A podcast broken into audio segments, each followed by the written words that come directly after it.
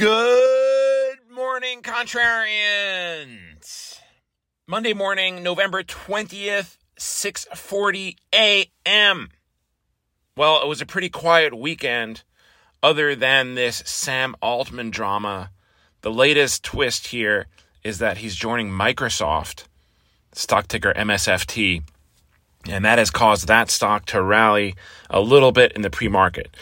But for the broader market, that obviously doesn't have really any in, in any uh, impact. And as we look at our board of indicators here, all is pretty quiet. Stock index futures are unchanged. We have no major index moving more than two tenths of 1% from the break even point. So that means they're all flat. Commodities are showing some signs of life here. We have WTI crude oil up 1.5% to trade around $77 a barrel. And copper prices are up six tenths of 1%. Speaking of showing signs of life, we have cryptos gaining ground again. Bitcoin is up 2% to trade around 37,300. Bonds not doing much. The two year yield is 4.91% and the 10 year 4.47%, both effectively unchanged. So it's a slow day today, very little on the calendar, some bond auctions this afternoon, and a few earnings.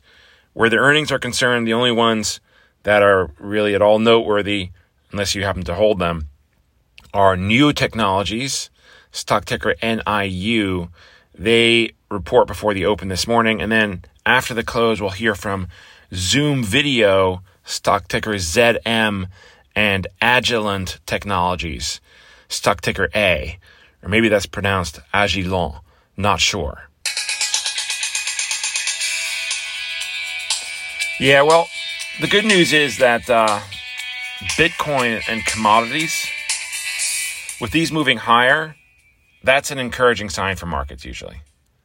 And it maybe we'll get a stealth rally today. Stealth because there's no catalyst that should otherwise serve as a rally. Like I said, the Sam Altman news won't make the mark. I mean, it's interesting, and especially if you happen to be a Microsoft shareholder, very interesting. But uh, other than that, I don't know.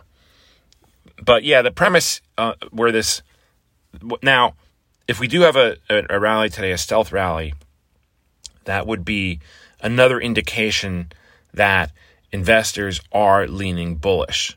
This is our physics hypothesis. A market at rest tends to stay at rest. A market in motion tends to stay in motion unless acted upon by an outside force. When there is no outside force, the default is psychology. And if things move higher, it means investors are buying. And this means that where the whole greed versus fear scale is concerned, which is ever important when it comes to markets, they are more on the side of greed.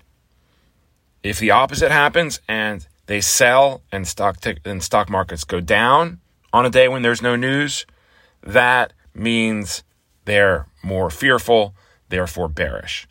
In a bull market, things tend to go up. We're still in a bull market. Don't let anybody tell you otherwise.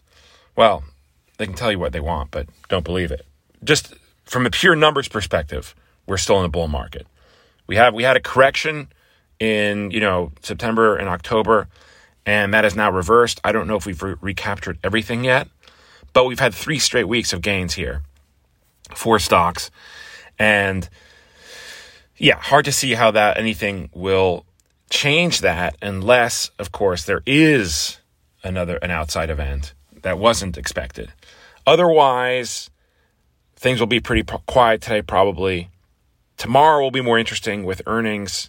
Uh, we have retailers before the open, Kohl's, Best Buy, some others. And then after the close, NVIDIA, NVDA. That is very much the main event of the week. Otherwise, it will be quiet. Wednesday, day before Thanksgiving. Thursday is a market holiday. And Friday is a half day. And for all intents and purposes, nothing's going to be going on. So, on that note, I, there will not be a podcast or a briefing on Thursday or on Friday. So consider that your warning about that. And with that, I will shut up for today. Hey, I kept it to five minutes. Awesome. See you tomorrow. Bye.